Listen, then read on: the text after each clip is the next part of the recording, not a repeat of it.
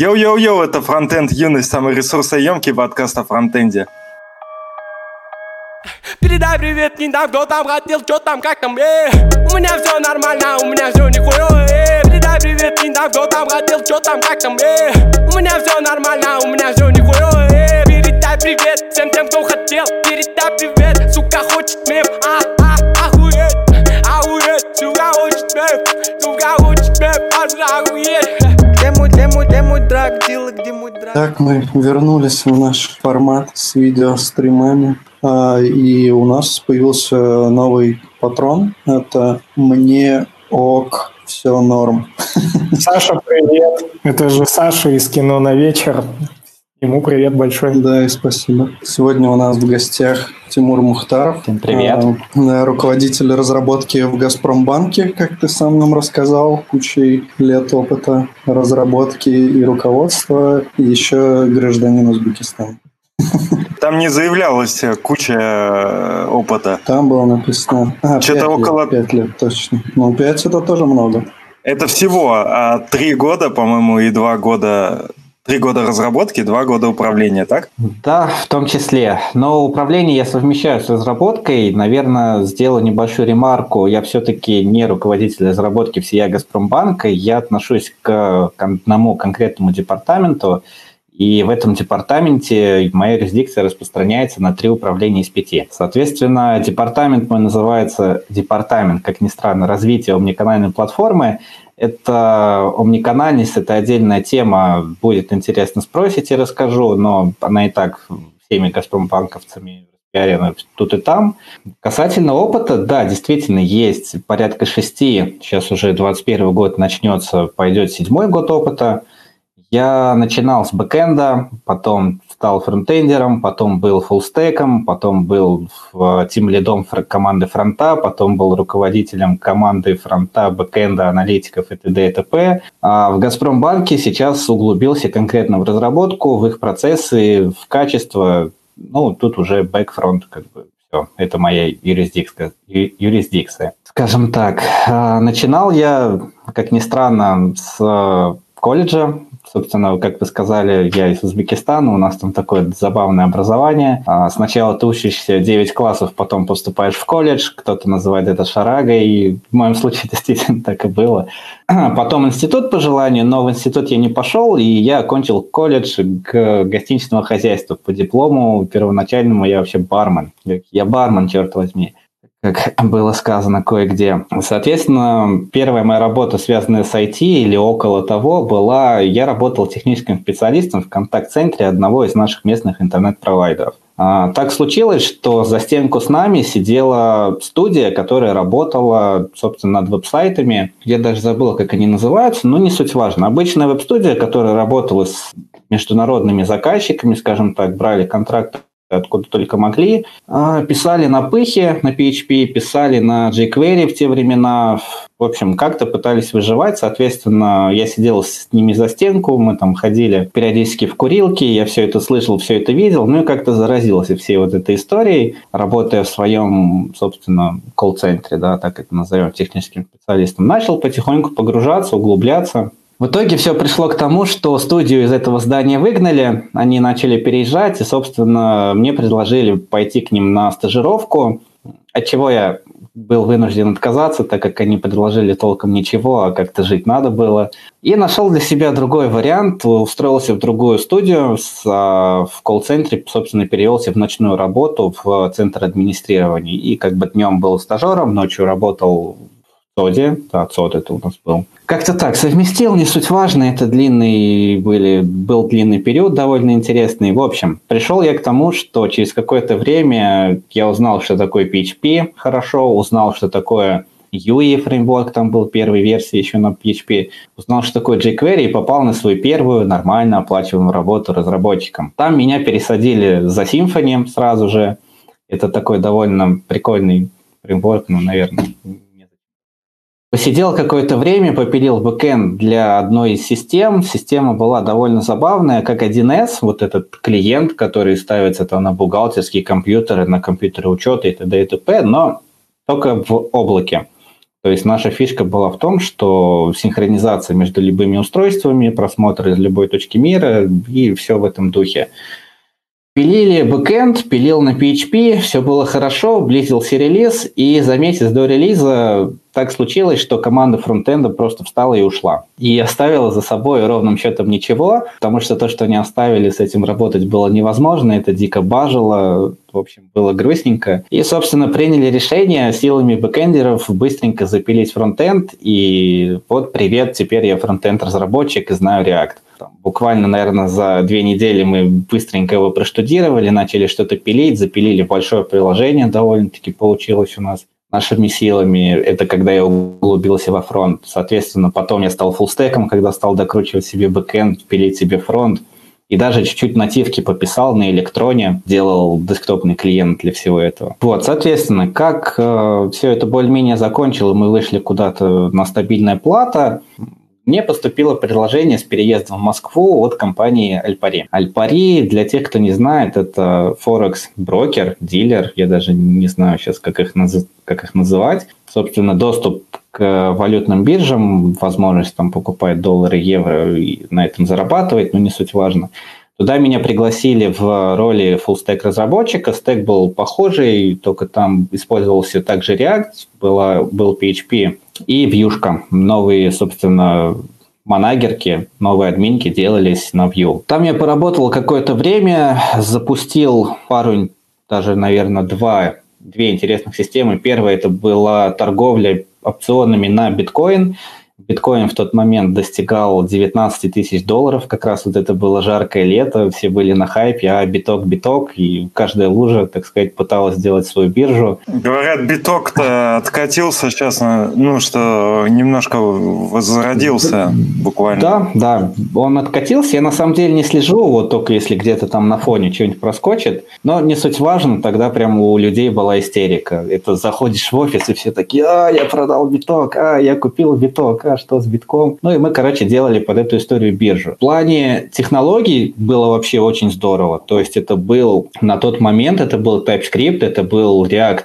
это был Redux, и плюс еще и Rix воткнули. Соответственно, по соке там подсасывали серверы котировки, тики, они там приходили, наверное, в секунду могло штук 10-15 прийти, и был красивый график на SVG, самописный, без никаких движков, который все это дело плавно отрисовывал и позволял в случае там открытия опциона а, внизу отобразить тоже мини-графики. То есть у тебя в интерфейсе могло быть одновременно где-то 6 разных графиков, и все работали плавно, идеально и красиво на всех машинках. Вот это был такой довольно интересный проект. Соответственно, когда мы его закончили, там адаптировали под iPad, все браузеры возможные и так далее. Начал посматривать я, так сказать, по сторонам. Вышел на меня банк Восточный, и я пошел к ним. В Зальпари там я успел еще, наверное, поперезнакомиться с людьми, кого-то научить фронту, кому-то научить реакту, кому-то научить Vue. В общем, уходил с положительными, так сказать, впечатлениями. Давай немного про Альпари Давай. есть вопросик.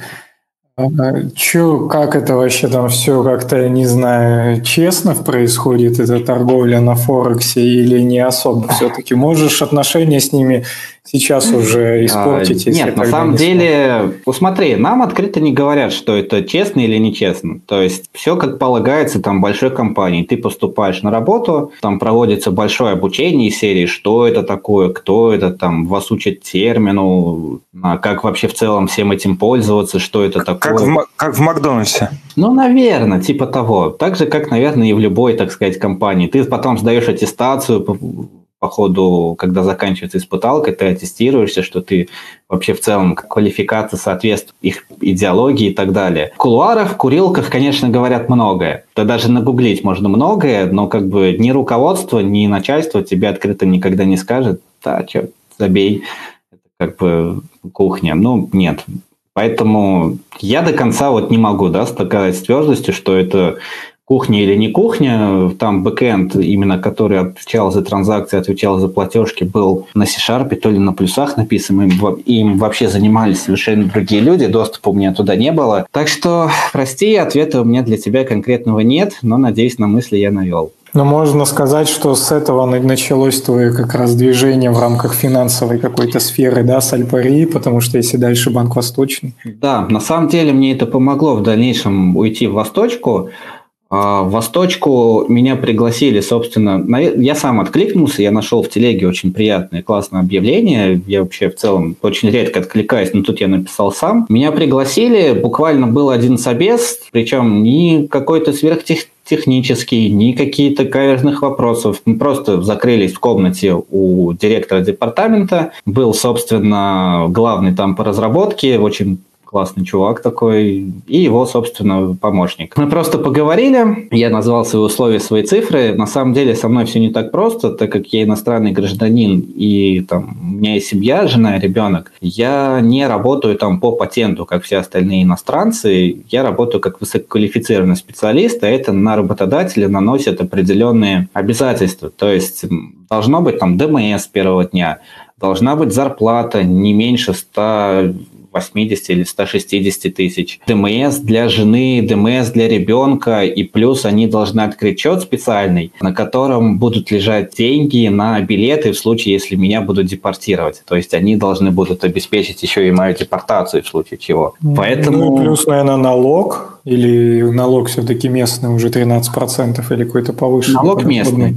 То есть э, там какие-то налоги, особого налогообложения нет. Единственное, они, наверное, платят за какое-нибудь ходатайство в МВД, что они хотят меня принять. Но такие детали я не знаю. В общем, сложно. В общем, не все хотят связываться, особенно компании, которые там предлагают серый доход. Конечно, я в них, наверное, уже никогда не поработаю если не получу гражданство. Но, в общем, приходится... Не, не расстроь, невелика, вот... невелика потеря, я тебе скажу. Но я, скажу честно, я на пути... У меня еще вопросы. Да, я даже наверное, вообще и не хотел получать гражданство какое-то время, потому что вот это вот чувство, когда а, все достало, пойду куплю билет и, и свалю-ка я отсюда, оно вот всегда немного окрыляло в любой непонятной ситуации, в любом непонятном месте, у тебя было понимание, что ты можешь уехать. Сейчас же, когда я уже здесь с семьей, уже, наверное, хочется как-то закрепиться, уже как-то хочется какой-то стабильности, тем более там на носу покупка квартиры и все такое, а без этого, ну,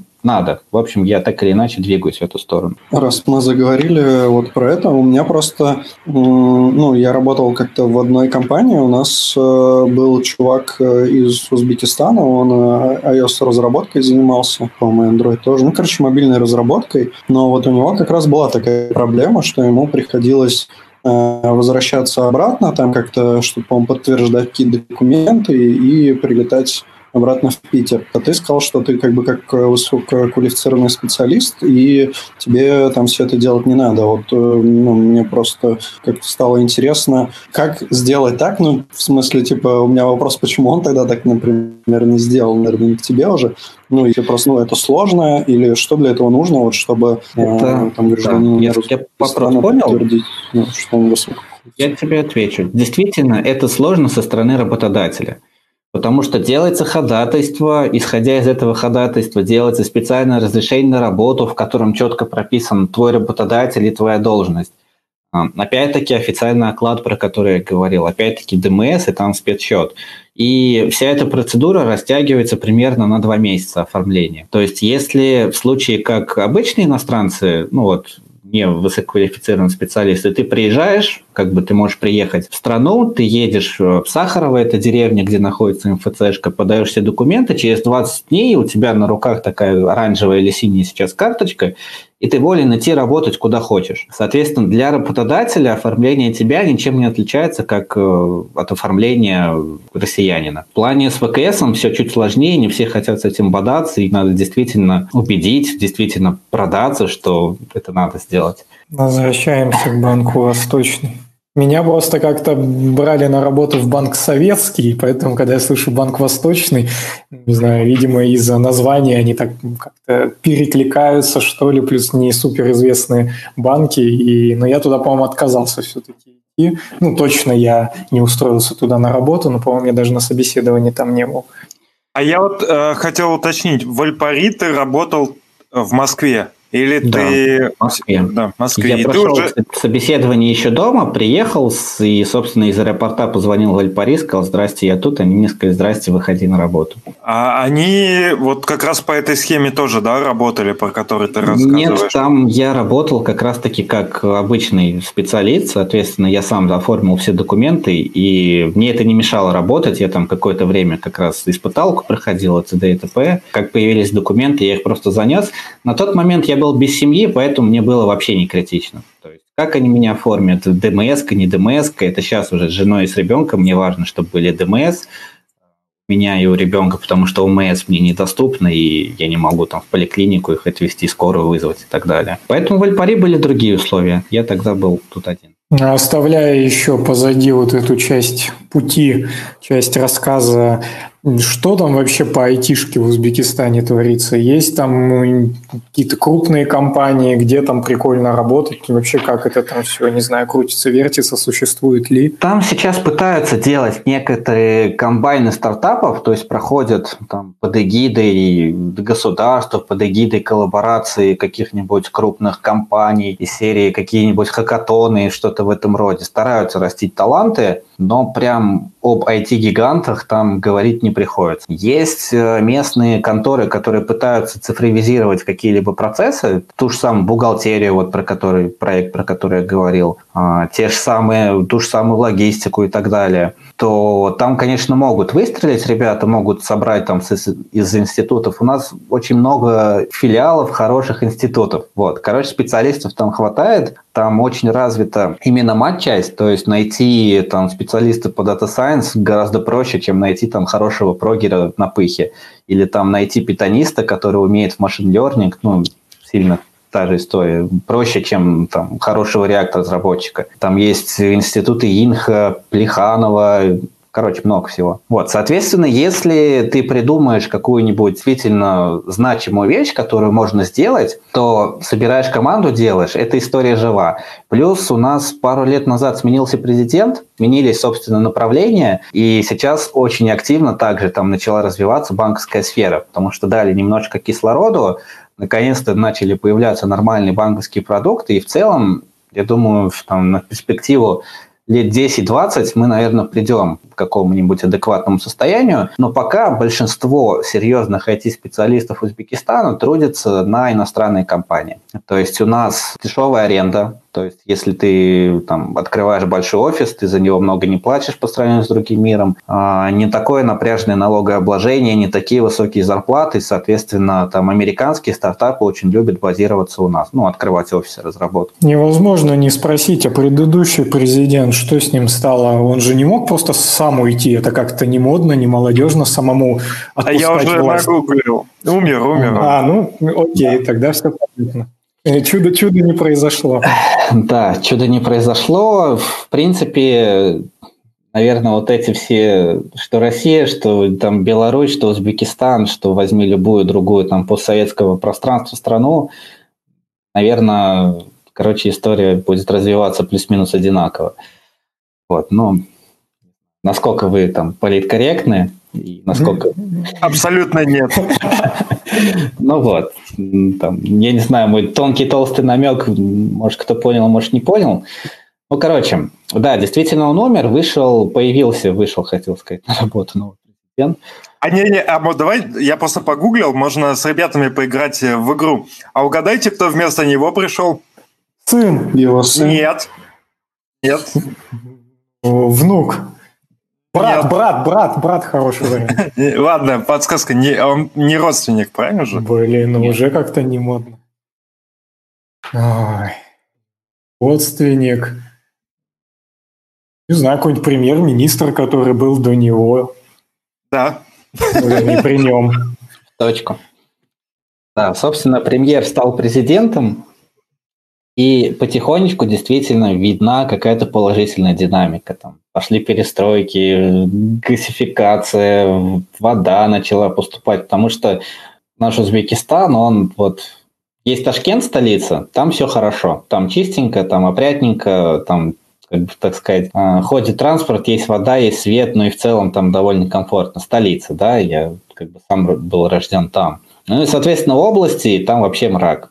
А чем вообще страна живет, э, основной доход? То есть в России, понятно, это вот какая-то там нефтегазовая история. Условно говоря, в Беларусь, там в Беларуси можно говорить о каком-то сильном... Сельское хозяйство и машиностроение.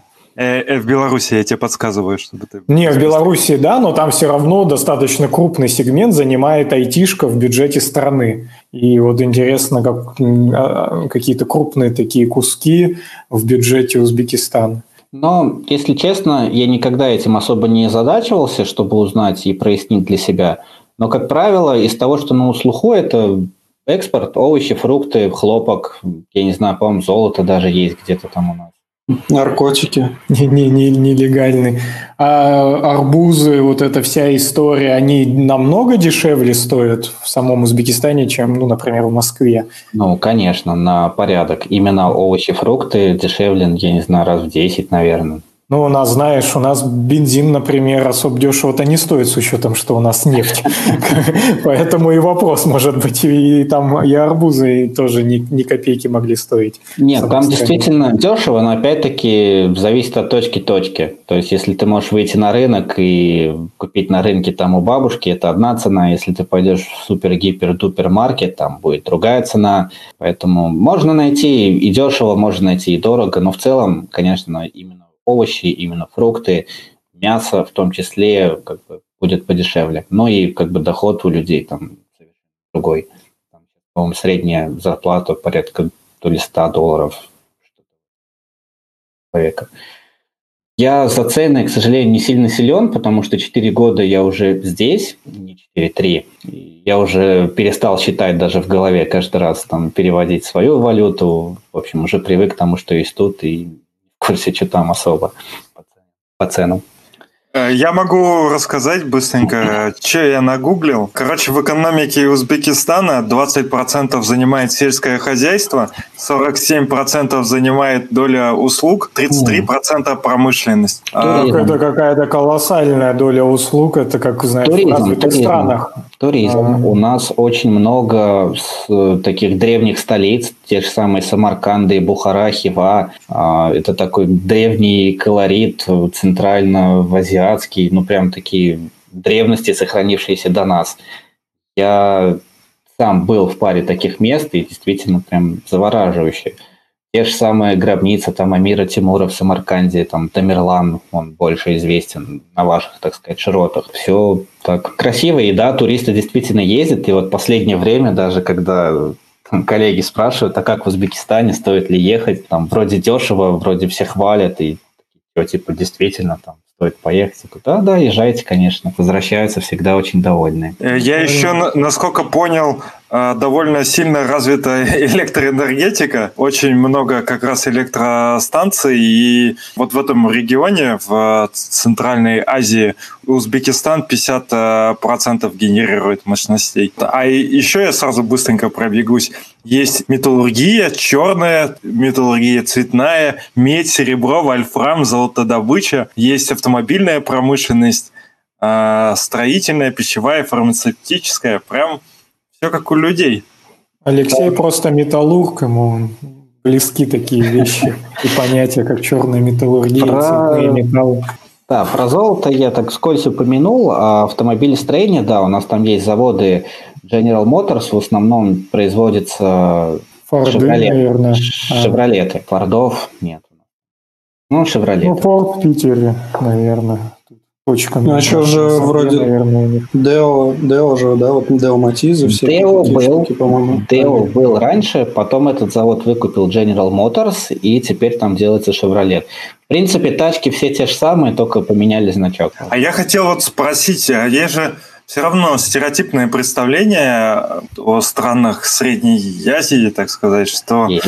Э, там типа все немножко отстало в плане развития. И вот мы говорили про IT-компании. Вот у вас вообще интернет хороший или нет? Интернет у нас был плохой, скажем, лет, наверное, 10 назад. Это была выделенка, это было DSL на скоростях где-то 256-512 килобит. Это вообще у топовых людей было с э, ограниченным трафиком, там гига 2, наверное, 3 на месяц. Но там суть в том, что весь Узбекистан в частности Ташкент, все ташкентские сервера зациклены в кольцо. Это кольцо называется TASX, и в рамках этого кольца, соответственно, скорость порядка 100 мегабит, а трафик не лимитированный. Соответственно, внутренний хостинг, ты можешь там создать сайт с э, любым видеоконтентом, контентом, файлообменники, игры выкладывать, и пользователи смогут тебе приходить бесплатно, без проблем скачивать внутри вот этого кольца. Поэтому как-то обходились, рассчитывали, планировали закачки, там, что скачать, у меня есть там 100 мегабайт, скачну это, попрошу кого-то качнуть это, если нужно из внешки. Но со временем внешка все-таки отходила на второй план, потому что все уже появлялось на ресурсах. Сами провайдеры были заинтересованы в том, чтобы расширять внутренние порталы, выкладывать игры, фильмы, музыку. Соответственно, чем богаче ресурс портала у них, тем больше у них клиентов. Люди не ходят на внешку. В общем, блокировка не пугала уже. Да, да, да, типа того. А сейчас это все дело уже немножечко развилось. Соответственно, за где-то долларов 20 в месяц ты получаешь порядка 20-30 мегабит секунду, если я не ошибаюсь, где-то так. И трафик, по-моему, уже не лимитированный. То есть там есть, по-моему, что дневные часы скорость просто в два раза меньше, а ночью скорость повышается в два раза, но трафик без, безлимитный. В принципе, более чем хватало. В репозитории с GitHub выкачивались, NPM скачивался, композер PHP-шный тоже пакеты устанавливал. Не сказать, что мы прям страдали. Да, ты не мог там позвонить бабушке в Skype, как бы без проблем, все, всегда это как эти телефонные карточки, а вот бы много не потратить, чтобы там успеть потом договорить. Что там еще были? Mail.ru агенты со своей видеосвязью тоже у нас особо не зашли, все так и осталось в чате. Какие-то блага, конечно, не дошли, серии стриминговые сервисы сейчас только-только начали появляться. В общем, проблемы не было. Были трудности, но они были все решаемые и проходимые. Я хотел вернуться к восточному уже, но... Да, я тоже хотел к восточному. Восточный все-таки довольно интересно я устроился. Пообщались мы на четверых, э, потом выяснили все моменты там с зарплатами, с документами, и пришел офер, к моему удивлению, меня туда приняли. Я туда оформился, оформился все еще как обычный иностранец с условием, что после прохождения испытательного мне сделают, собственно, статус ВКС, высококвалифицированного. Как раз к окончанию испыталки я планировал перевести семью, так и порешали. Отработал, вышел, в Восточке было весело. Там, честно, было очень здорово. Там был старый ангуляр, первый, там, один два, что ли. Там была старая PHP-шечка, там были root-права много у кого, там были релизы, там, я не знаю, ночные и выходные, после этого приходилось сидеть, это все править. В общем, все вот как мы любим, во всех пониманиях, что прийти и начать грести лопаты и выгребать это, вот это. Ну и, собственно, персонал, да, тоже, к сожалению, был, так сказать, такого же уровня, именно вот местные разработчики, приходилось работать с ними. А, взяли меня туда как фуллстека, предполагалось, что я буду просто в роли разработчика, буду просто пилить задачки, начну там переписывать какие-то кабинеты, начну там что-то переделывать. Собственно, так и начиналось. Первая моя такая активность была, когда я три недели просидел, тупо втыкал в документы, ну, такое же корпоративное обучение, техники там безопасности, корпоративного поведения и всякая такая лабуда. Все вот это проходил, пинал своего руководителя, мол, дай задачки, что делать, что делать. Он, сейчас, сейчас, подожди, подожди, подожди. В итоге приходит в пятницу примерно в 15 часов, говорит, какие планы на выходные? Бляха, все понятно. Что надо? Говорит, вот-вот-вот, кабинет, надо вот это запилить. Короче, к понедельнику, чтобы было готово. Я говорю, ну, ладно, хрен с ним. Я на тот момент еще жил один, мне было не страшно поработать в выходные. Кабинет запилили на Vue. Там из интересного, собственно, работа с CryptoPro. Это сертификаты, вот эти ЦПшечки. Был первый опыт. Запилили кабинет, я сидел все выходные, кабинет сдал, и, и про кабинет забыли наверное, месяца на три. По итогу третьего месяца выяснилось, что кабинет, оказывается, надо было продолжать, просто мы не знали, что его надо было.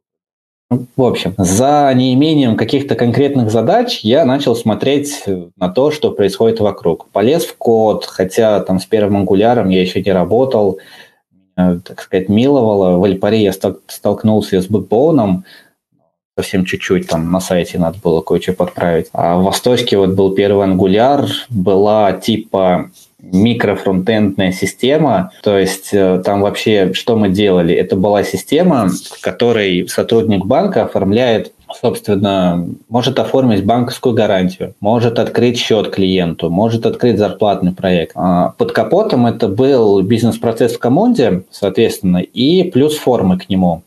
Заполняешь формочку, отправляешь данные в команде, там щелк, она идет дальше упала на какой-то этап, надо зайти там, ввести данные, она щелка и пошла дальше, пока там не дойдет до конца или куда-то выпадет. Конечно, там по процессу есть некие, некие скоринговые модели, есть всякие проверки, условия, ну, BPMN, BPM, нотацию, наверное, так, так или иначе все видели, что это такое.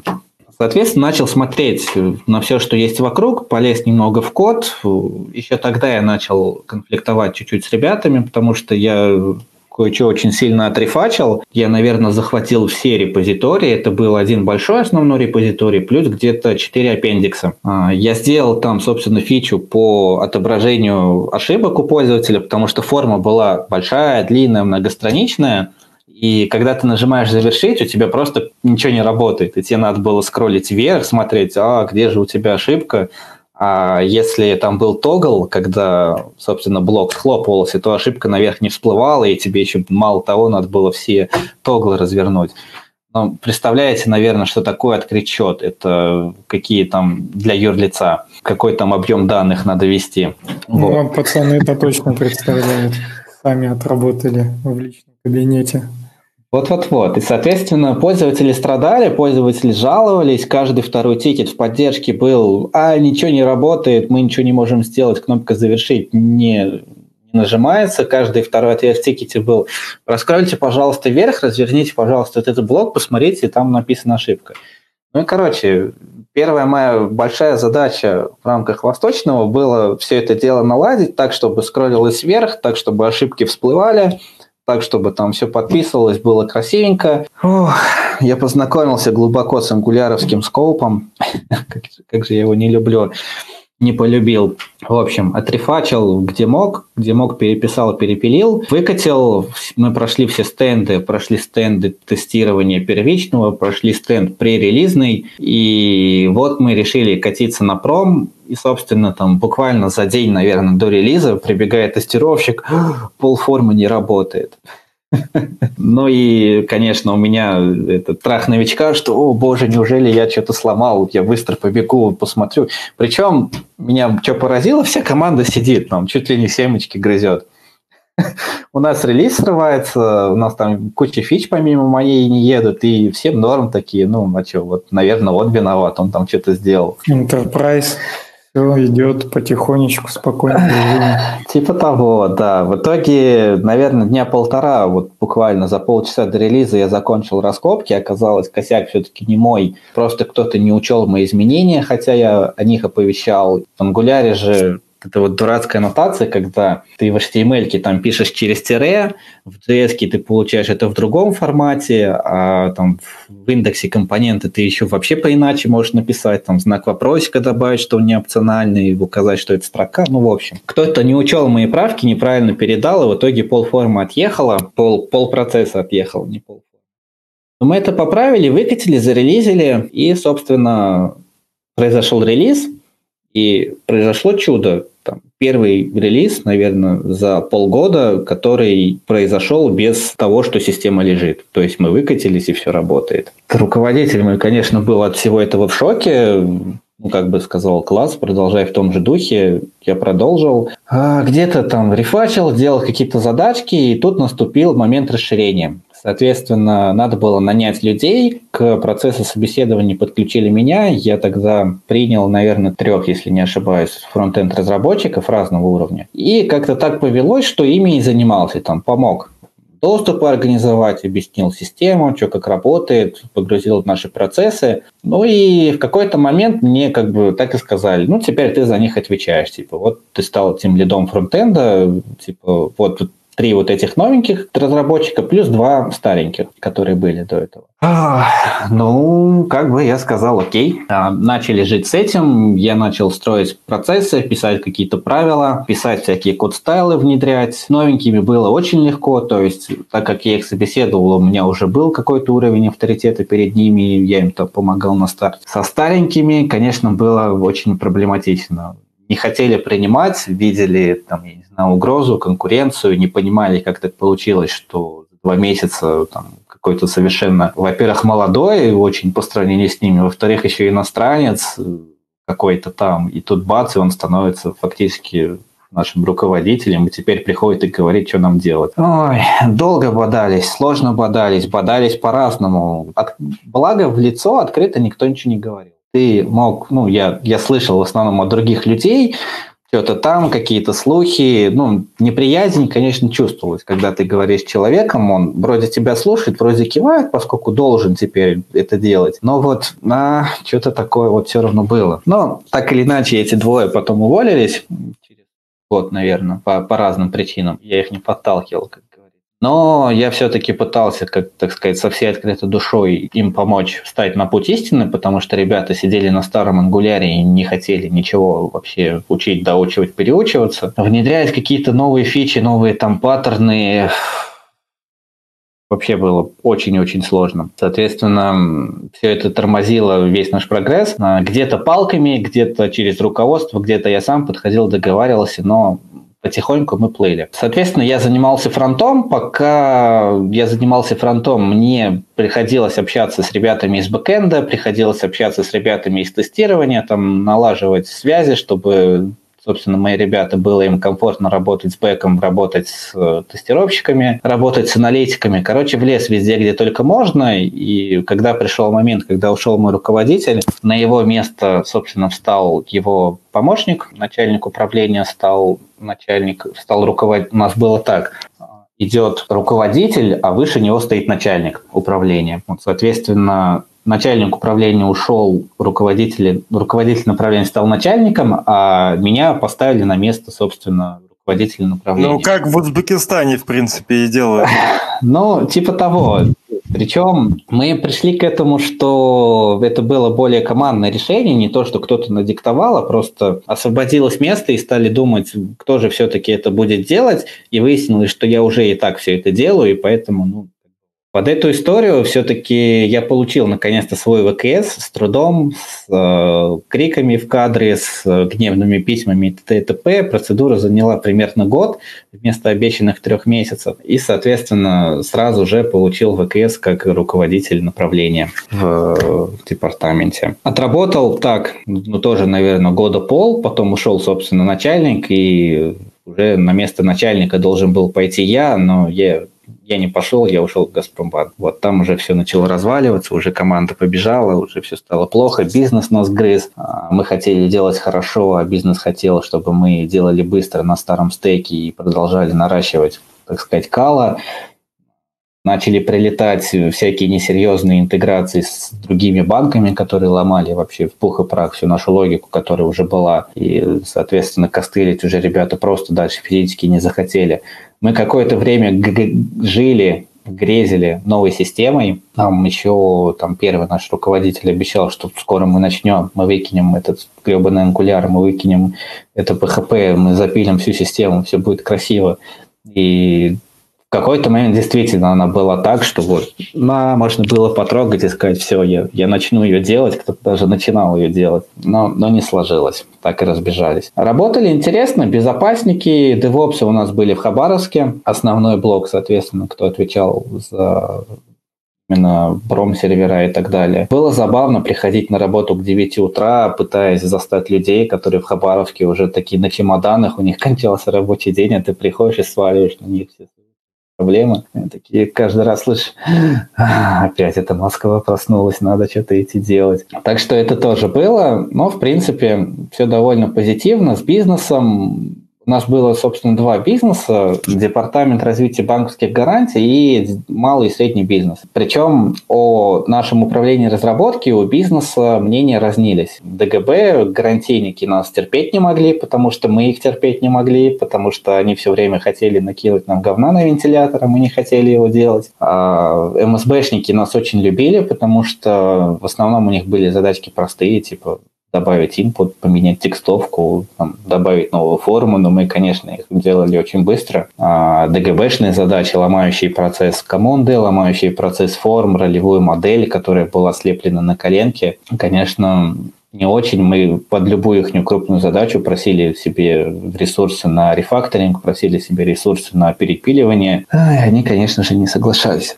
Самое обидное, что весь вот этот стек, первый ангуляр, пыха и вообще вся вот эта платформа с командой на борту нам досталась от, собственно, как легаси от подрядчика. Приходил подрядчик, установил свою коробку, вышел из банка и Короче, вот живите с ней. Самое такое, наверное, забавное решение – использовать Elasticsearch в качестве базы данных. Ну, как бы это уже говорит о качестве в целом продукта. И в какой-то момент, когда к нам приходят те же самые ДГБшники и просят добавить какое-нибудь новое поле или новый объект в нашу базу данных, в наш Elasticsearch, а мы пытаемся его туда запушить э, Elastic, причем еще второй версии, там то ли 2.2, то ли какая-то старая версия – он уже плюется говорит, все, вот, ребят, достигнут максимальный размер индекса, больше некуда пихать.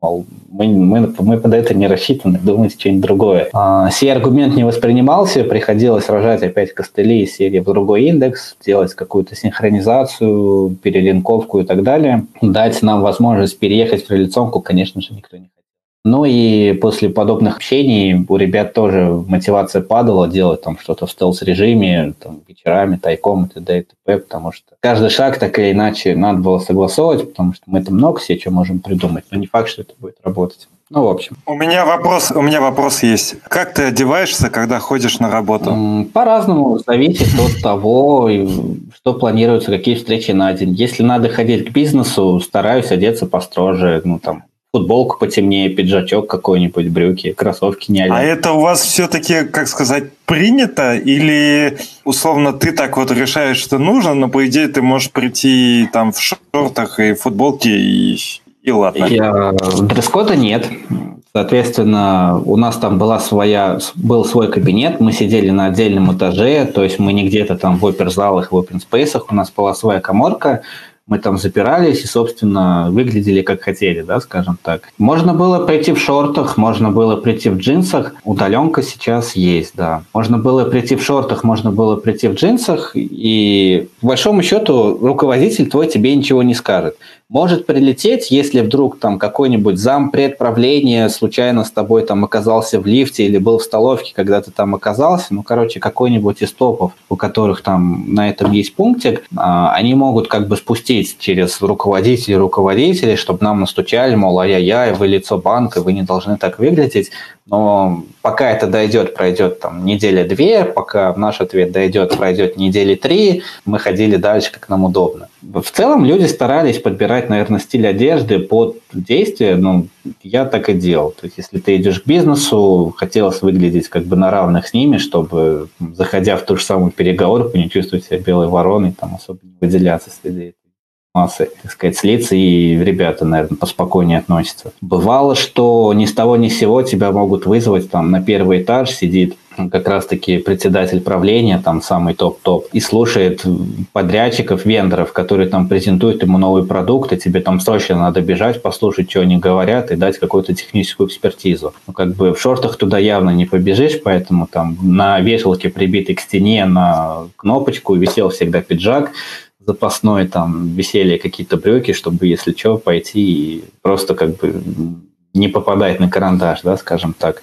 А насколько айтишка – это какой-то очередной департамент или что-то покрупнее департамента, наравне, я не знаю, с бухгалтерией, с каким-нибудь юроделом, или все-таки айтишка чувствует себя отдельно и более ну, свобода в каком-то понимании нашем айтишном, да, что это не просто очередное дело, своя культура айтишная присутствует?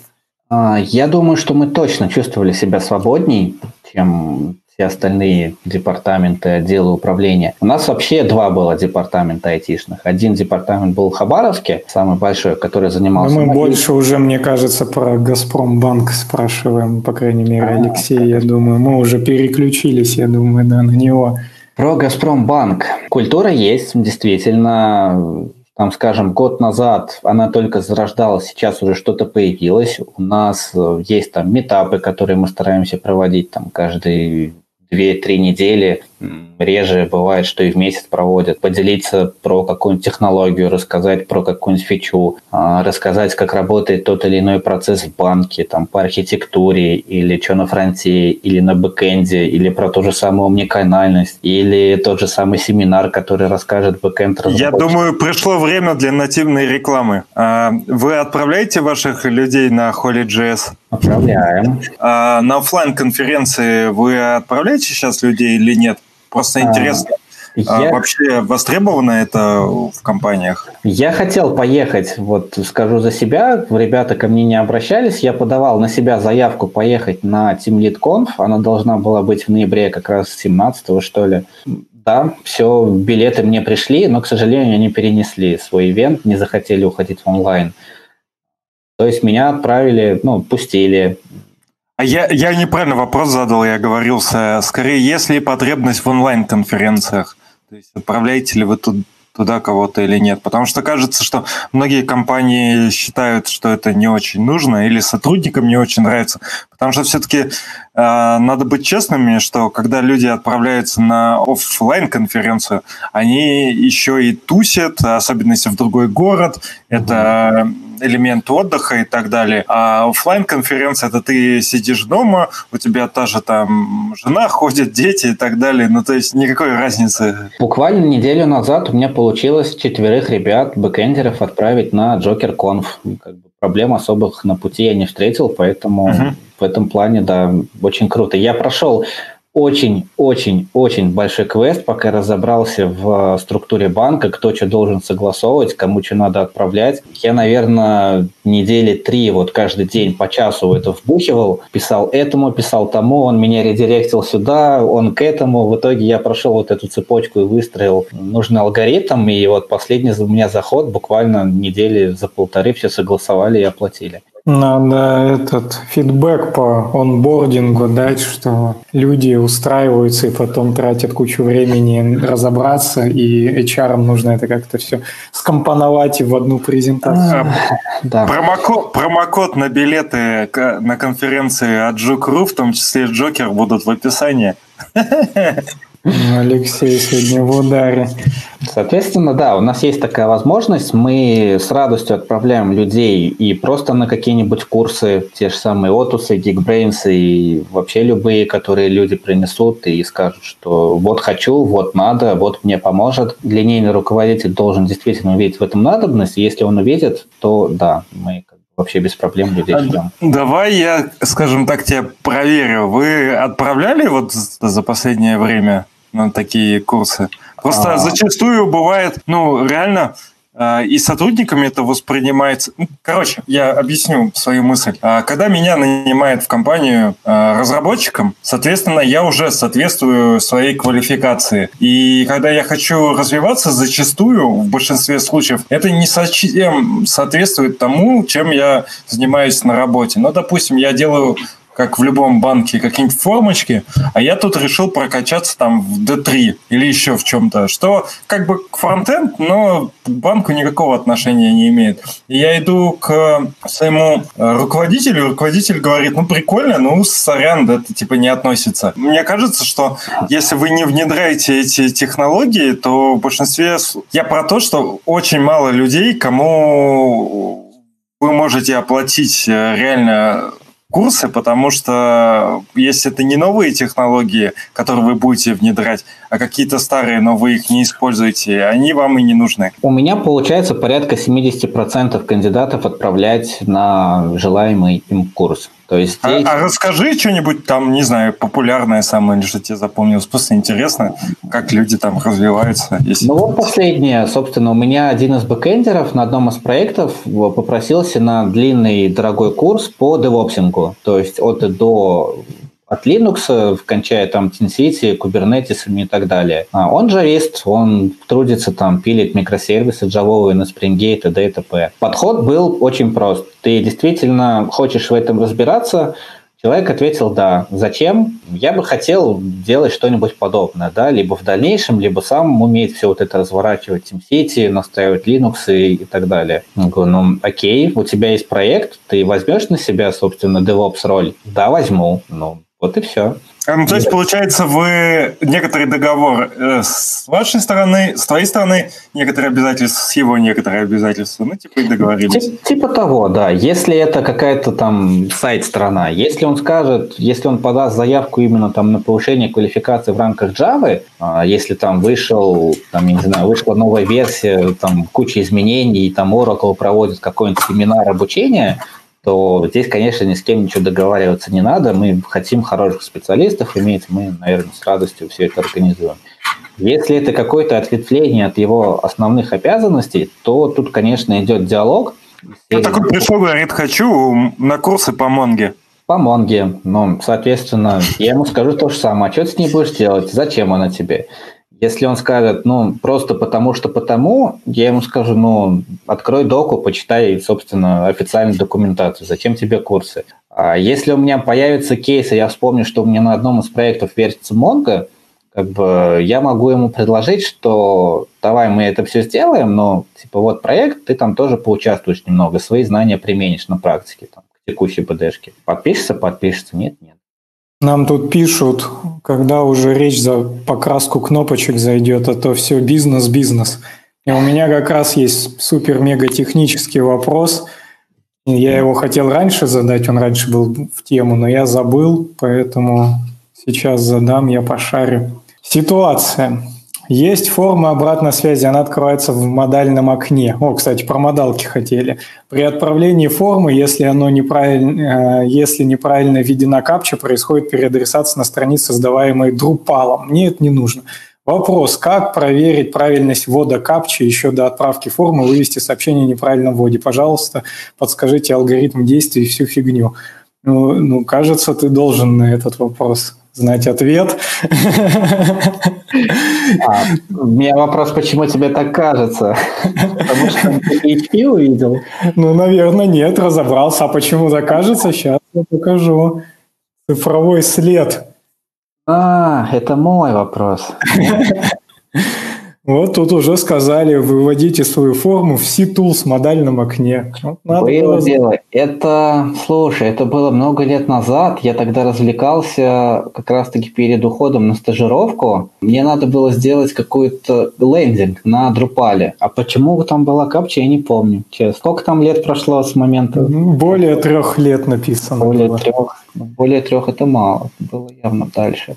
Забавно. Ну, ну это, они, наверное, просто когда у них там ивчик больше трех лет, то выводи более трех лет и забыли дальше. Причем... Я думаю, можно удовлетворить желание наших, э, нашего слушателя и спросить, а что у вас там по дизайн-системам? Дизайн-система у нас есть своя, Газпром банковская, называется Хализм. Было бы куда написать, я бы написал, там приложил ссылочку. А, а ты можешь скинуть нам, мы, мы потом после подкаста в описании. Можно, можно ее расшарить, например, по ссылочке еще. А, можешь, а, ты можешь у нас э, на StreamYard в чат кидануть, а мы там Рома откроет, например, пошарим. Ну, вот. прикольно. А что за название, интересно, что оно обозначает? А, халисом это что-то там из какого-то греческого. Честно, я не углублялся, что это обозначает. Надеюсь, что здесь будет написано где-то. Ой, ну сразу первый вопрос возникает. А зачем вам э, свой шрифт? Это же типа усложняет там загрузку, все скотчет и так далее. Почему не Arial или Helvetica? Ну, наверное, творцы так видели. Наверное. Да, Proxima Nova-то это хотя бы не свой собственный даже разработанный да? шрифт, а да. ну, какой-то, да. какой-то в open source. Так, секунду, пожалуйста. Не стучал. Угу. Выглядит прикольненько. Служба безопасности, да? Много тебе позволяешь. Че без пиджака? А, ты че, типа, в, публичное поле без пиджака вышел? То топы, топы включают фронтенд юность, а ты сидишь без пиджака. Это не понравилось. Это ко мне история? Да, ну что, типа, тебе в дверь постучали, это ваша служба безопасности. А, да. Говорит, что ты, типа, вышел в публичное пространство без пиджака. Да, это у меня жена с ребенком вернулись, они пытались догулять, но устали, видимо.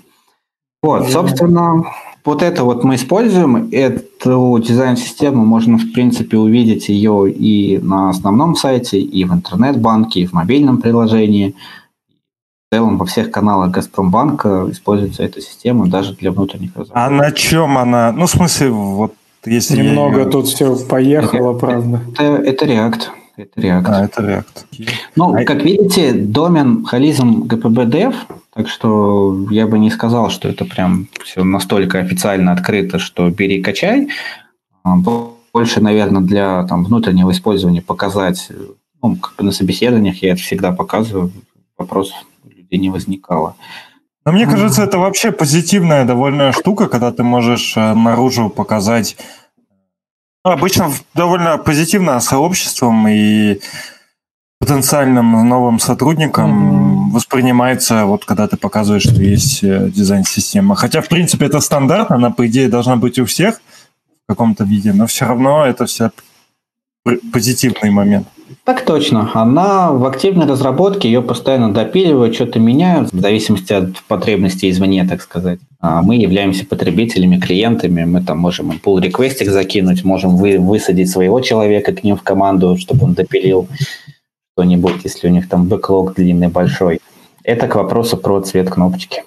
Тут еще а. залетел вопросик но я бы его хотел еще переконвертировать и к нему вернуться чуть позже, но от него оттолкнуться. Вопрос звучит, почему так трудно устроиться джуном во фронтенд, 95% отказов из 100. Но я хотел бы сначала к другому привязаться. А мне вот интересно, у тебя довольно прикольный путь, да, такой самобытный и достаточно успешный. Знаешь ли ты тоже вот выходцев из Узбекистана, кто также приехал там, не знаю, в Москву, в, в любые другие города, да, там работал в каком-то успешном бизнесе, добился каких-нибудь высот, может, есть какой-то комьюнити у вас, собственно, или что-то в этом роде. То есть насколько твой путь, он, ну, как бы такой совсем индивидуальный или все-таки существуют такие прецеденты, что люди уезжают? Ну, например, белорусы многие там везде по миру разъехались, и для них это норма. Есть ли вот что-то такое, такие, такие тренды? Если не говорить про IT, а в целом, то да, конечно, они есть. Люди всегда ищут жизни получше. Там, выйдите на улицу, посмотрите, вы далеко ходить. Вы видите много иностранцев и много людей из моих широт.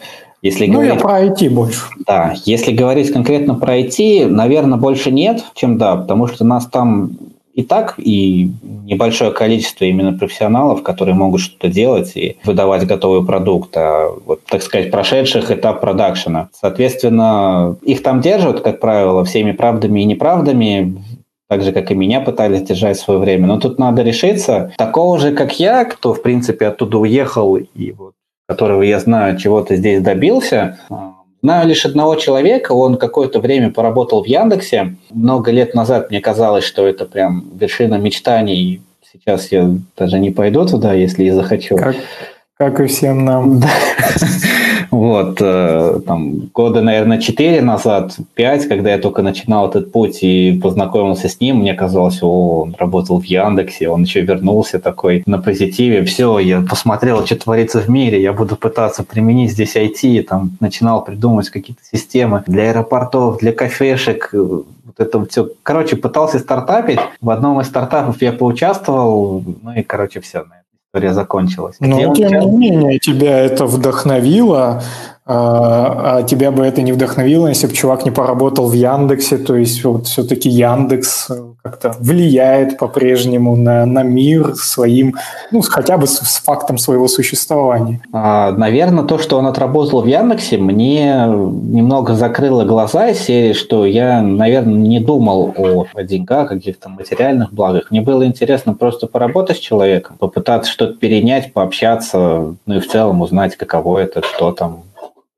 этой серии. Как бы не было бы этого, было бы иначе, я бы уже, наверное, смотрел на другие ценности и принимал решение, стоит мне там участвовать или нет. Ну, в то время, когда только начинаешь, это как раз может быть началом ответа, почему джунов не берут, когда только начинаешь, что Возможно, это и нужно, то есть не гнаться там за материальными ценностями, а гнаться за опытом каким-то. Я работал за еду, четыре месяца работал за еду. Как я говорил, ночью я был на оплачиваемой работе, собственно, в, в ЦОДе, А с 9 до 6 я ходил на стажировку, мне там никто не платил, только кормили обедами. В 6 я заканчивал, к 8 у меня начиналась смена до 8 утра, и я опять шел на работу. Благо у меня ночные смены были через день, и, короче, 36 на 12 у меня был режим.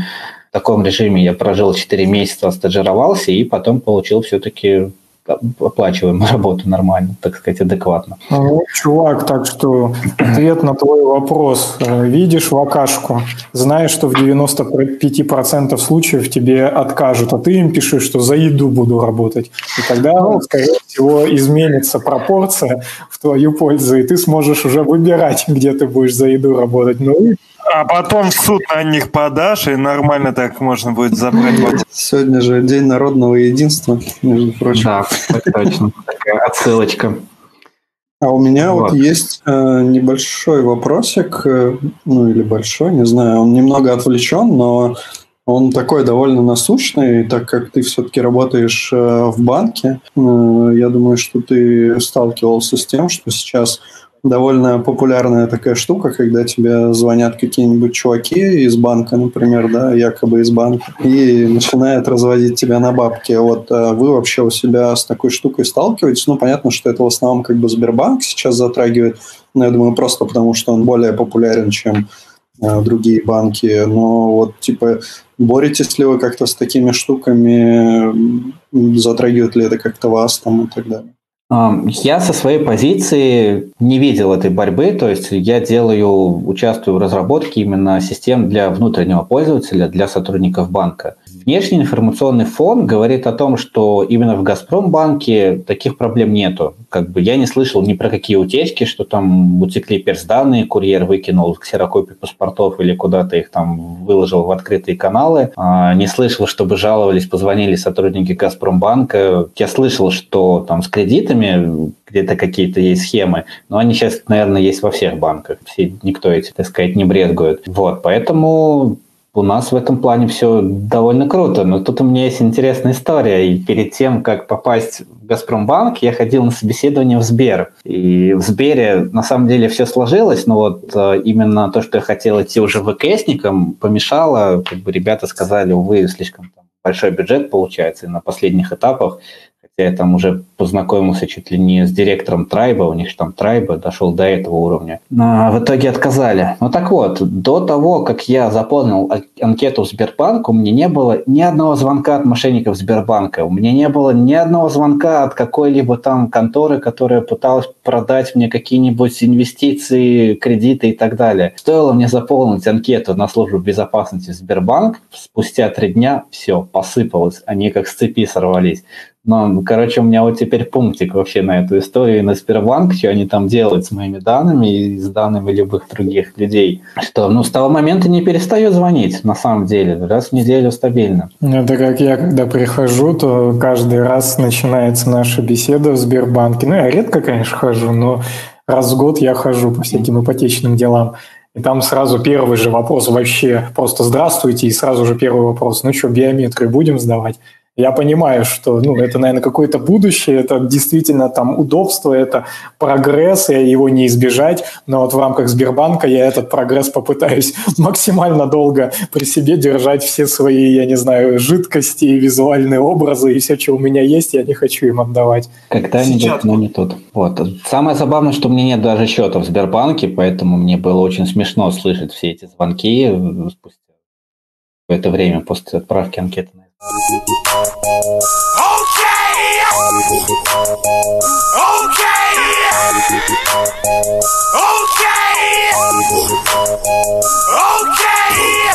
Есть такая интересная тема, раз ты руководитель, интересно с тобой как раз обсудить. Вот как ты считаешь, если чувак в твоей, например, команде увольняется с работы, то и, и вообще как он должен себя вести?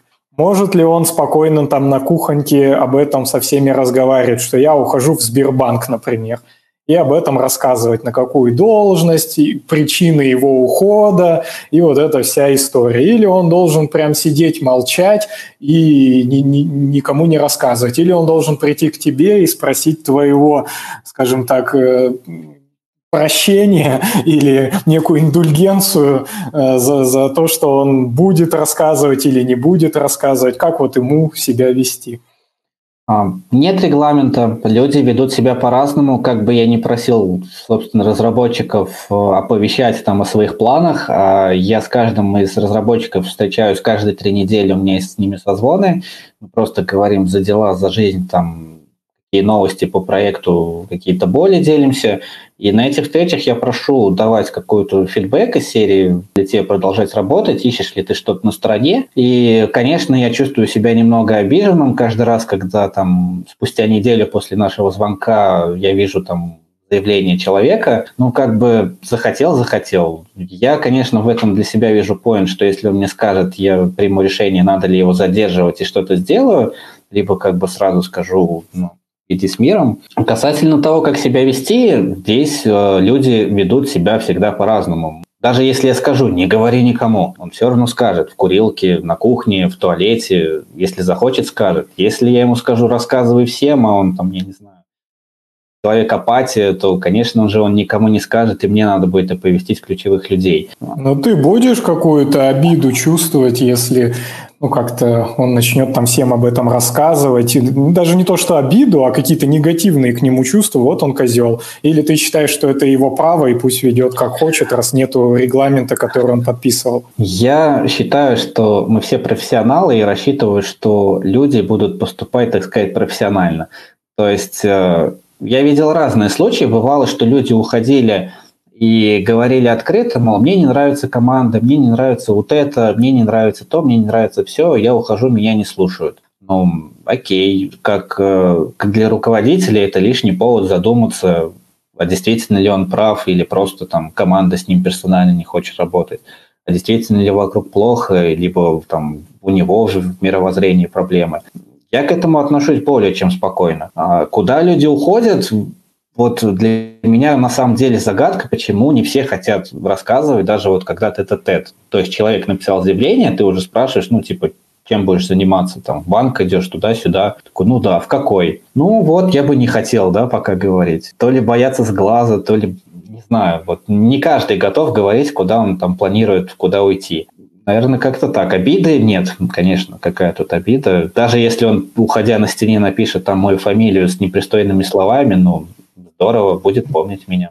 Ты его. И на самом деле, я думаю, что когда они говорят, куда уходит или там сколько, сколько получать будут, это все про одно и то же, что там деньги любят тишину, лучше как сказать, пока не устроился на новую работу, а, лучше там не рассказывать, то какие-то суеверия. Честно, мне кажется, что большинство разработчиков а, и людей в разработке, конечно, считают это странным, но довольно часто мы встречаем людей, которые вот так говорят, и да, да. это выглядит необычным, но, но их право, в общем-то, но... Так точно. Не совсем, да, тоже понимаю эту логику. Ну, типа, ушел ты в какую-то, допустим, задницу, и ты боишься всем сказать, что ты ушел за задницу из-за денег. Так а нахрена ты тогда туда уходишь, если ты типа боишься признаваться?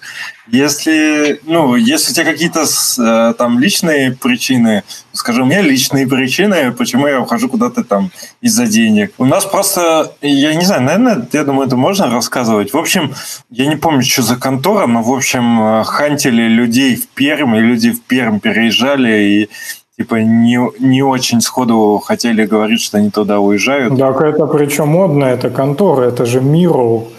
Это ну, сейчас один из самых таких важных инструментов в стейке многих компаний а там, смесь, смесь какого-то твоего таск-менеджера с диаграммами и совсем на свете. То есть такой типа канвас, в котором ты можешь воротить что угодно. Ну, это прям мирового уровня компания, и она в Перми при этом. То есть это вообще ни разу не зашкварно. А мне, кстати, кажется, что в теории, э, кстати, наверное, компания, которая, ну, в которой ты устраиваешься, она тебя может просить э, не говорить, что ты вообще меняешь работу, потому что тебя могут перехантить. ну, то есть, теории, если ты увольняешься из э, работы, пока ты не отдал свою там трудовую книжку и не подписал договор, тебя могут перехантить, и ты считай уже как это э, горячий пирожок. Так точно.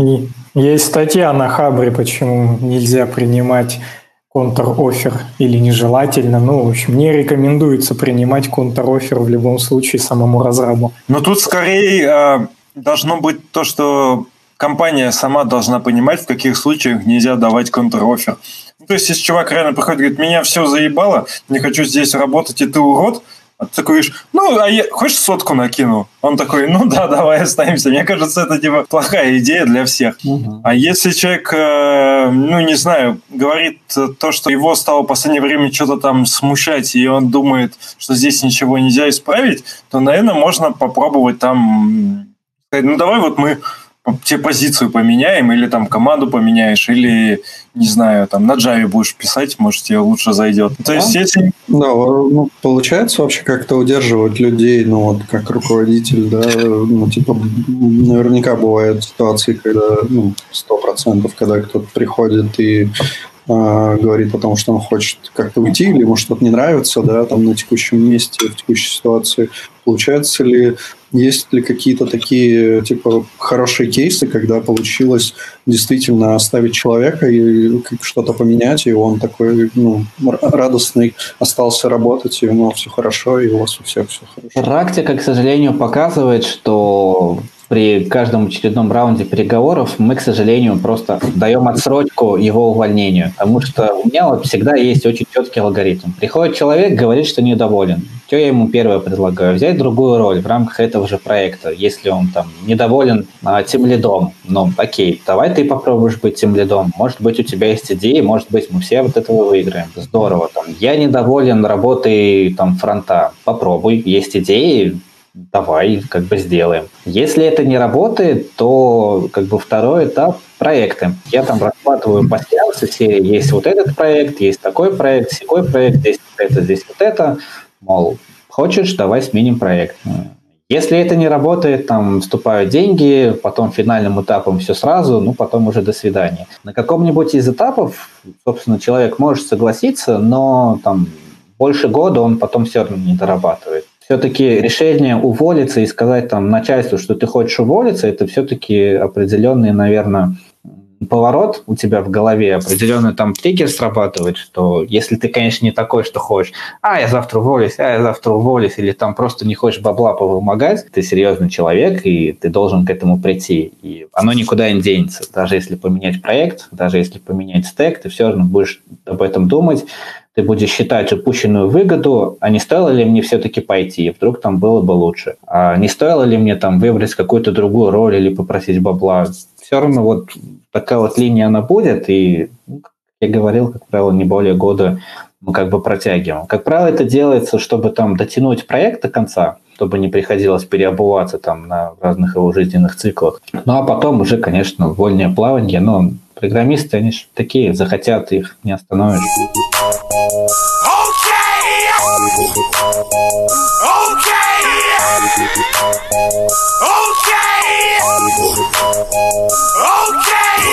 Есть еще один такой насущный тоже вопрос, он э, от нашего слушателя, от Сайхана. Э, как пандемия меняет русло развития разработчиков вообще? Э, ну и, наверное, можно немного его там шире задать, да, как ну, вот, перешли на удаленку, насколько ощутили а, вот эту вот смену обстановки, есть ли люди, ну, то есть как э, в большинстве своем люди рады этому или наоборот э, они в основном ну, все чувствуют себя хуже, работают хуже там и так далее. Давай сначала расскажу. Март 2020 года. Собственно, коронавирус, пандемия, людей начинают выводить на удаленку. Наверное, все представляют или не представляют, что такое безопасность в банке, безопасники, что такое там открыть сокет, что такое сделать VPN, что такое получить удаленку. Короче, за неделю до или за две недели до того, как пандемия все-таки стала пандемией, была встреча с безопасниками, где они четко и сказали – Никогда в этом банке не будет удаленки. А, проходит две недели, удаленка появляется, нас всех выгоняют, порядка 10 тысяч человек, э, собственно, по домам. Ну, в банке вообще около 20 тысяч сейчас уже трудится, как бы кого могли, всех разогнали, остались критичные сотрудники. А, собственно, развивается пандемия, людей начинают выгонять, начинают людей категоризировать. Соответственно, есть категория людей, которым необходимо присутствовать в офисе, есть категория людей, замещающих этих необходимых людей, есть категория людей, которым присутствие не обязательно. Ну вот они там с конца поверх начали все вот это продумывать. Причем для тех, кому было обязательно, была коллаборация с каршерингом. Собственно, Газпромбанк оплачивал каршеринг, оплачивал транспорт. Был даже запилен специальный сервис, чтобы люди ехали вместе, не шлялись по общественному транспорту. В этом плане все действительно очень круто было. Можно было взять там у Белки машину на рабочую неделю и там в пятницу ее где-нибудь бросить, а в понедельник заказать к дому. Короче, так вот забавно было. А, вот. Те, кто не обязательно в офисе, не обязательно присутствие, это не касается, но тем не менее. Нас выгнали, мы вышли. Первый день-два ничего не работало, потому что никакие мощности не справлялись, собственно, с потоком, с трафиком, который туда перетек. Наверное, дня три, три-четыре мы работали так, что откроешь почту, там, куришь, пойдешь куда-нибудь, вернешься, а мы работаем через Citrix, у нас там видяйки – у нас еще с начала года начали внедрять тонкие клиенты, поэтому тонкие клиенты, там, я не знаю, надо объяснить, нет? Да, там есть как раз вопрос насчет того, берут ли сотрудники тонкие терминалы. О, ну, тонкие клиенты. Я не знаю, что это. А, соответственно, все наши рабочие столы, рабочие машины крутятся в облаке. А тонкие клиенты – это такая штука с минимальными мощностями, которая входит в сеть и получает, собственно, сигнал оттуда и выводит тебе на монитор. Вычисление в облаке, а у тебя просто картинка. А, соответственно, перейдя на удаленку, ничего не поменялось, просто ты вместо тонкого клиента используешь теперь там, свой ноутбук или рабочий ноутбук ты можешь заказать. У нас э, очень много выдали ноутбуков, прям офигеющий, там целая статья была из этой серии с фотографиями, там, горы этих ноутбуков, они там люди днями и ночами работали, чтобы это все сделать, чтобы людям дать возможность работать. В этом плане очень здорово и подошли ответственно. Вот. Э, соответственно, через какое-то время, там, в течение недели все это наладилось, мощности нарастили, и все стало работать более-менее сносно – и все. Мы ушли на удаленку. Особо ничего, наверное, не готов сказать, что поменялось много чего. Как бы митинги, которые проходили в переговорках, переехали в Skype, а так процессы все остались те же. Ну, то есть настроения не поменялись особо, да, прям, ну, так все критично? Ну, первое время, конечно же, все, там, март, апрель, май, июнь, наверное, все ждали, что это скоро закончится с таким предвкушением, что вот еще чуть-чуть, и мы вернемся, вот еще чуть-чуть, и мы вернемся. Потом это все отдалялось и отдалялось и отдалялось. Ближе, наверное, к августу, к сентябрю, когда вот мы уже ушли, так сказать, вниз по графику, нам сказали, что в следующем году мы будем выходить в офисы э, с января, причем в формате очень классном, что мне понравилось, три недели дома, неделя в офисе. То есть неделя в офисе будет команда собираться и вместе работать. А три недели они на удаленке. Потому что мы очень расширились в офисах. На самом деле особо не хватает места, чтобы всем поставить личный стол. Плюс сейчас собственно, из-за того же вируса надо эти грядки, которые были в open space, их надо разбить и дать, собственно, людям больше пространства. Поэтому мы туда физически все теперь не влезем. Когда мы хотели выходить э, в 2021 году в офис, ближе к августу, к сентябрю настроение было на подъеме, что уже вот-вот закончится, потом вот это все жмякнуло опять, сентябрь, октябрь, как бы отменили все, сказали, мы не выйдем в 21 скорее всего, в офис э, только в 22-м. Настроение, конечно, разное. Пока корона спала, я старался организовывать команды, чтобы они хотя бы увиделись, потому что мы опять-таки наняли много людей, и есть люди, которые просто физически не видели друг друга. А если раньше как-то встречались, то пока у нас никто не смог вести, что там раз в неделю включайте камеры, общайтесь с видео. Как бы идет голос, голос, голос, люди друг друга не видят, и я старался организовать просто, чтобы они сходили там, хоть по чашке пива выпили, по банке пива и как-то познакомились. Есть люди, которые только радуются, например, те, кто проводил там два с половиной часа в дороге там на пути в центр города и обратно, они счастливы,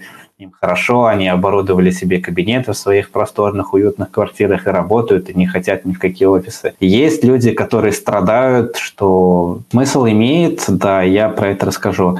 А, есть люди, которые страдают действительно, что им не хватает общения, нет возможности сделать тот же самый там стул реквест, подъехать кому-то попросить, теперь же, чтобы даже кому-то позвонить, ему надо, а можно я тебе, пожалуйста, позвоню, или давай я тебе там кину встречку, мы с тобой поговорим чуть-чуть. Надо договориться, и, соответственно, чтобы это все сложилось. А раньше ты что, подошел, там, дернул в курилке, в столовке, поговорил, пообщался, за, ну, и пошел дальше. Этого не хватает. Поэтому настроение разное, но в целом чувствуется, что команда чуть-чуть разъехалась. Например, процессы, когда кто-то увольняется или кто-то оформляется. То есть э, нет какого-то окна, чтобы представить там новичка там, на весь департамент. Есть рассылка в почте, но она, как правило, вылетает уже спустя 5 минут. Ты там посмотрел аватарку, почитал опыт, имя, фамилию.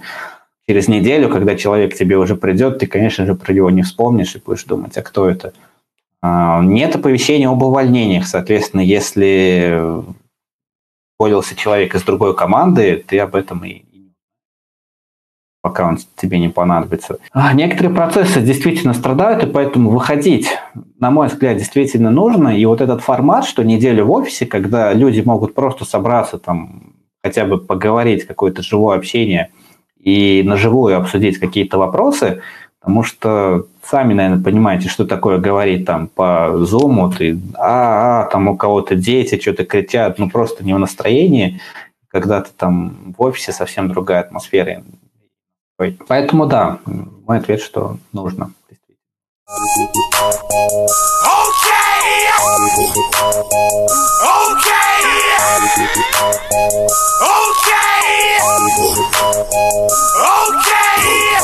У нас остается не очень много времени, но хотелось бы как минимум еще парочку вопросов задать. Мне, мне хотелось бы вернуться к вопросу «просто я». Сань, можешь вывести там выше? Есть такой большой вопрос от «просто я». Э, если серьезно, стоит ли соглашаться на самый минимум по зарплате, имеется в виду при устройстве на работе, и демпинговать, когда ты, ну, собственно, джуниор, там, условно, работать за еду? Мне тут интересен этот вопрос в контексте, что ты как бы перебрался из одной страны в другую, и, например, мне кажется, у меня есть такой опыт переезда из одного города, там, грубо говоря, из глубинки куда-то к нам сюда в столице, да, то тебе тоже автоматически хочется, наверное, демпинговать, чтобы хоть куда-то бы тебя взяли. Э, чтобы закрепиться, да, тебе нужно как-то зафикситься в этом моменте. А когда ты переезжаешь в другую страну, наверное, еще более это актуальный вопрос.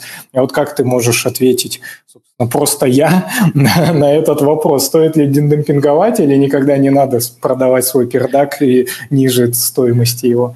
А, никогда, никогда не надо продавать ниже стоимости, потому что если ты приходишь и просишь одно, там, тебе предлагают другие условия, там, гораздо хуже, и ты на них подписываешься, ты подписываешься сам, и тогда работодатель, наверное, да, действительно может подумать, что там где-то человек соврал, где-то человек там себя недооценивает, где-то, собственно, можно манипулировать какими-то моментами. А, мой подход вообще всегда был другой. Трезво оценить свою стоимость на рынке, то есть достаточно по, там, попроходить тестики, посмотреть вакансии и, собственно, вилки, которые по ним предлагаются, посмотреть требования.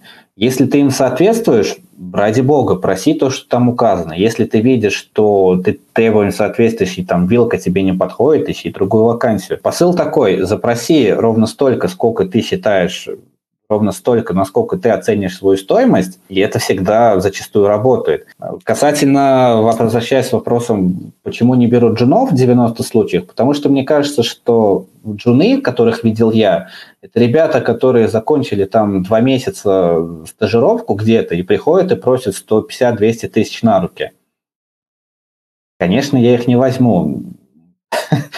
Вот если бы человек пришел адекватно и как бы не так, что, а, все, берите меня, я стою до хрена, я знаю там зарплаты IT-специалистов, и я знаю, сколько они все зарабатывают, я там не согласен на меньше. Конечно, я мало того, что не буду предлагать там, как-то резать, я вообще не буду продолжать с ним диалог.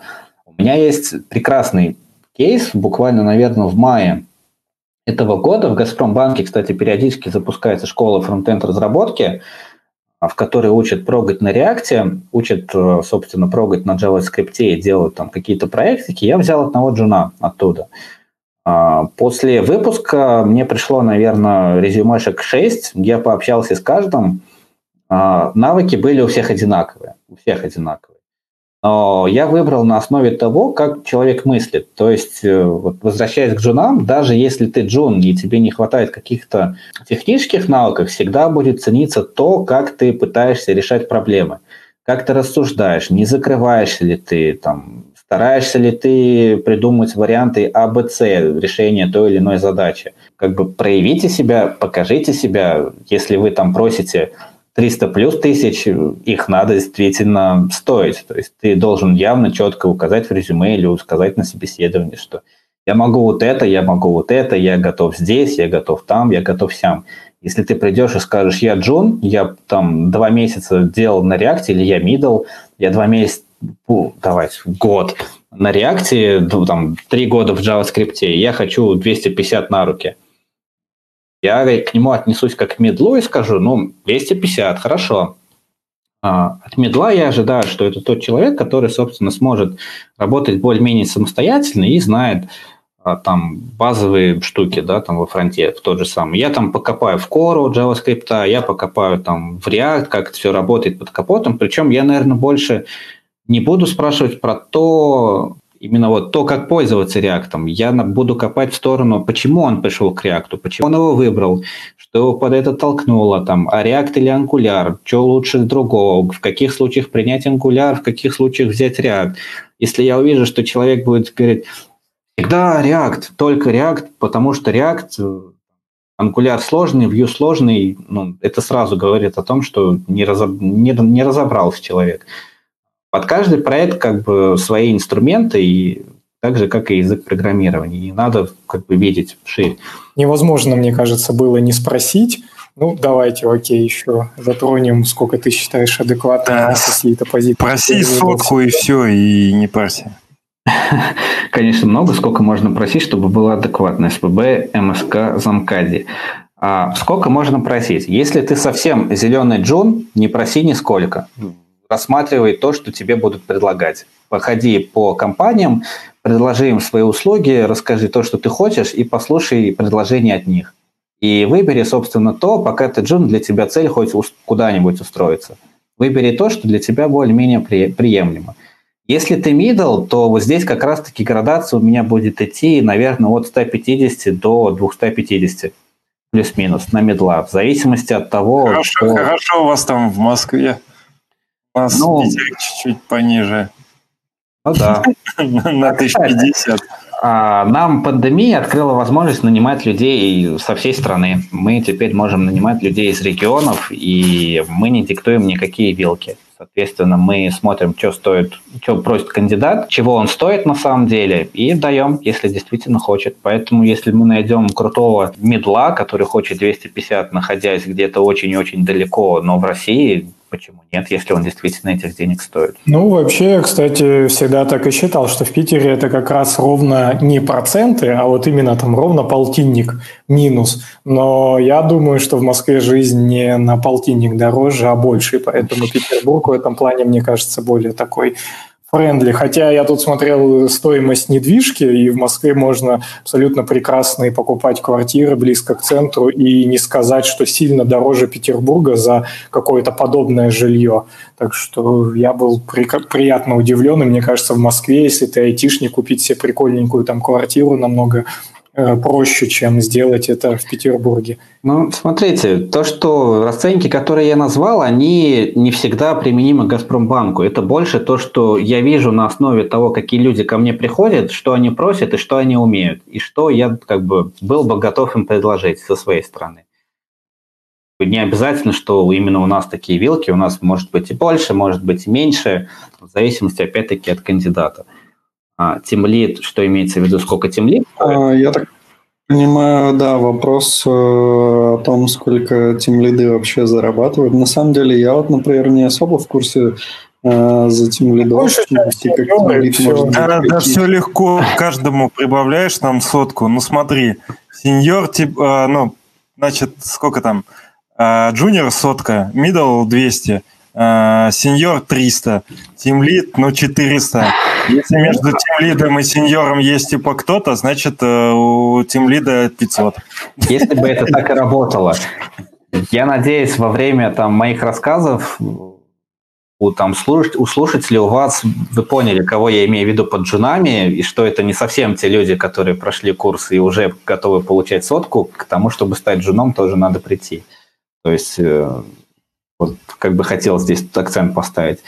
А Тимлит... Но, все... На самом деле мы же все далеки от джунов, и на самом деле вот эту сотку, которую мы говорим джунам, мы вообще берем из потолка, из анекдотов. Мы э, сами, не, ну, я не нанимаю вообще людей. Ребята, в принципе, я думаю, тоже далеки от э, денег. То есть э, все собеседуют, но как бы от денег далековато. Поэтому мы особо не представляем, и нам можно вообще не доверять. Скорее вот тебе надо доверять. Это очень еще хорошо, мне кажется, потому что, и, конечно, рынок изменился и прошли годы, но я там не джуном, я даже медлом устраивался, но все равно я был ближе к джунам куда-то туда, и я на значительно меньшие деньги устраивался, нежели на сотку, так что... Я за 14, за 14 тысяч работал. Ну и не забывайте, что джуны, мидлы...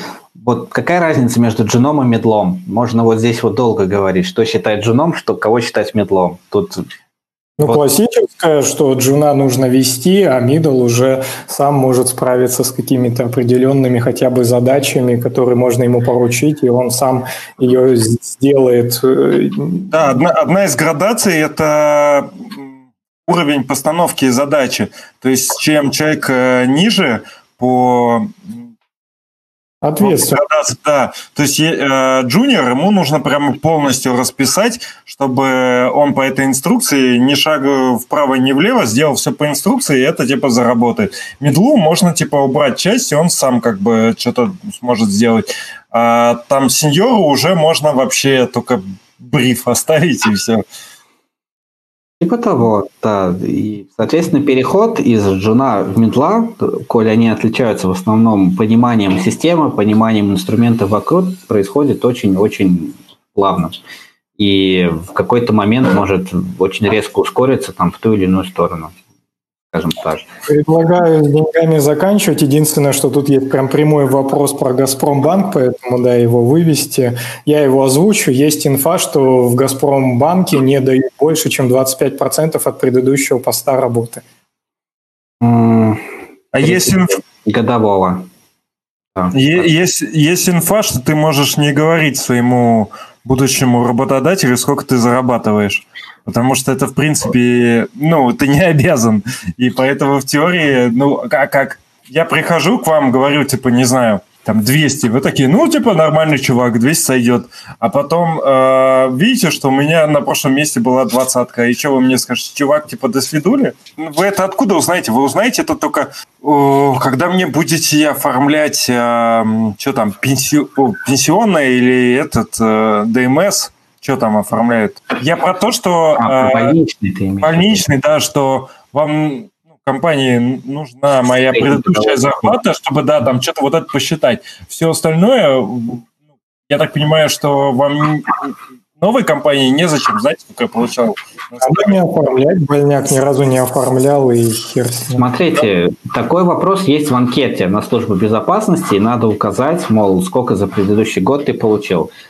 А здесь зависит, собственно, от кандидата. Кто-то заполняет, кто-то нет. СБ может принять, может не принять. Я в эти дебри не лезу. Но такое условие действительно есть. И условие, оно, так сказать, его возможно обходить в зависимости от человека. То есть, если там, человек действительно того стоит, мы готовы двигать любыми способами. Так можно же, можно же соврать, никто не проверит. А, можешь соврать. Я не пробовал. Ну, кто запретит? Компании именно вот такое условие, почему типа придет и, я не знаю, зажиреет или что? Не могу сказать. Я про это слышал лишь один раз, когда мне присылали анкету на СБ, и больше про это не слышал до сего момента. И то, когда я заполнял анкету на СБ, ну, нет, меня не знаю, зачем туда заполнять, а зачем такое правило, что не больше 25% тебе могут предложить тоже, да? Увы, увы. Двигаться дальше, вопросик мой. Но, а, если честно, мне кажется, все равно это гибко должно быть. Ну, то есть, да, я сказал, если, если вы нанимаете чувака, которого у которого нет конкурентов на рынке, и он вам нужен, вы его наймете в любом случае. Да, либо это просто очень хороший разраб, который засиделся на предыдущем месте работы, там, а там не было индексации. Почему нет? Да, тут важно понимать еще, почему не стоит дешево свою задницу продавать, потому что когда ты меняешь работу, то, как правило, ты все равно апнешься на какую-то N-сумму, а внутри компании эта N-сумма будет расти значительно медленнее. И, соответственно, да, да. если ты сразу дешево продался, то потом хер ты апнешься в два раза, например. На самом деле, любые условности, они все всегда решаемы. Во всяком случае, я не видел никаких преград, поэтому если ты хороший кандидат, то найдем варианты. А насколько чувствуется в Газпромбанке и вообще, может, более там какая-то тесная связь юридическая или какая с большим вот этим монстром под названием «Газпром», как-то с точки зрения какой-то корпоративной этики внутри хождений в «Газпром» или еще что-то? Это вообще насколько просто отдельная некая инстанция, где «Газпром» держит свои деньги и проводит операции, или это все намного более глубоко интегрировано? И сбылись ли мечты? А, мечт было больше, скажем так, но «Газпром» и «Газпромбанк» – это вообще два разных острова. То есть, работая в «Газпромбанке», ты ничего не слышишь про «Газпром», кроме корня слов этих. А то есть, если условно, сейчас э, «Газпром», э, кто там, а ты знаешь, кстати, вот давай проверим, кто главный в «Газпроме»? В «Газпроме»? Да. Нет, даже не Я... интересовался. А, Миллер. А, Миллер. Вот, например, вот, завтра да. Миллера посадят, «Газпром» продадут весь, э, ваш банк будет существовать? Кому его продадут, его можно только национализировать, мне кажется. Я скажу даже интереснее. Мы активно развиваем блок розницы, и как бы 4 года назад никто бы из нас не смог открыть там счет как физлицо, даже если сильно захотел. Сейчас у нас куча продуктов для физических лиц, мы активно качаем, собственно, розницу. Пандемия нам здесь очень даже помогла. Поэтому ну, это, конечно, критично. Я не владею информацией, чтобы посчитать даже, там, на сколько процентов мы пострадаем. Но розницу мы развиваем и не «Газпромом» единым, так сказать. Спасибо большое, что пришел. Было супер интересно. И спасибо, кто нас смотрел и будет слушать. Тоже очень крутые вопросы задавали. И была такая, мне кажется, интересная дискуссия разно- разноплановая. Да, Ой, спасибо. А я, я, блин, я хотел вопрос задать про аукционы. Можешь не отвечать, тогда быстрее закончим. Ты сам вообще активно пользуешься услугами своего Газпромбанка или только для тестирования продуктов? Когда я устроился в Газпромбанк, у меня уже развились привычки, поэтому пока я не нашел места для Газпромбанка. У меня есть зарплатная карта, и на самом деле все хочу добраться и открыть нормальную дебетовую карту и попользоваться. Но пока, увы. Так что ответ нет, не пользуюсь. И это никак не возбраняется при оформлении ты можешь сразу написать заявление на получение зарплаты в другой ну, банк. На самом деле очень принято, чтобы сотрудников переводить, чтобы они как бы являлись э, тестировщиками и немножко являлись, и, ну и рекламировали. То есть если вы сами делаете хороший продукт, то сотрудникам его отдаете, и сотрудники потом своим друзьям всем рассказывают, какой это типа хороший продукт. Да, но у меня пока руки не дошли.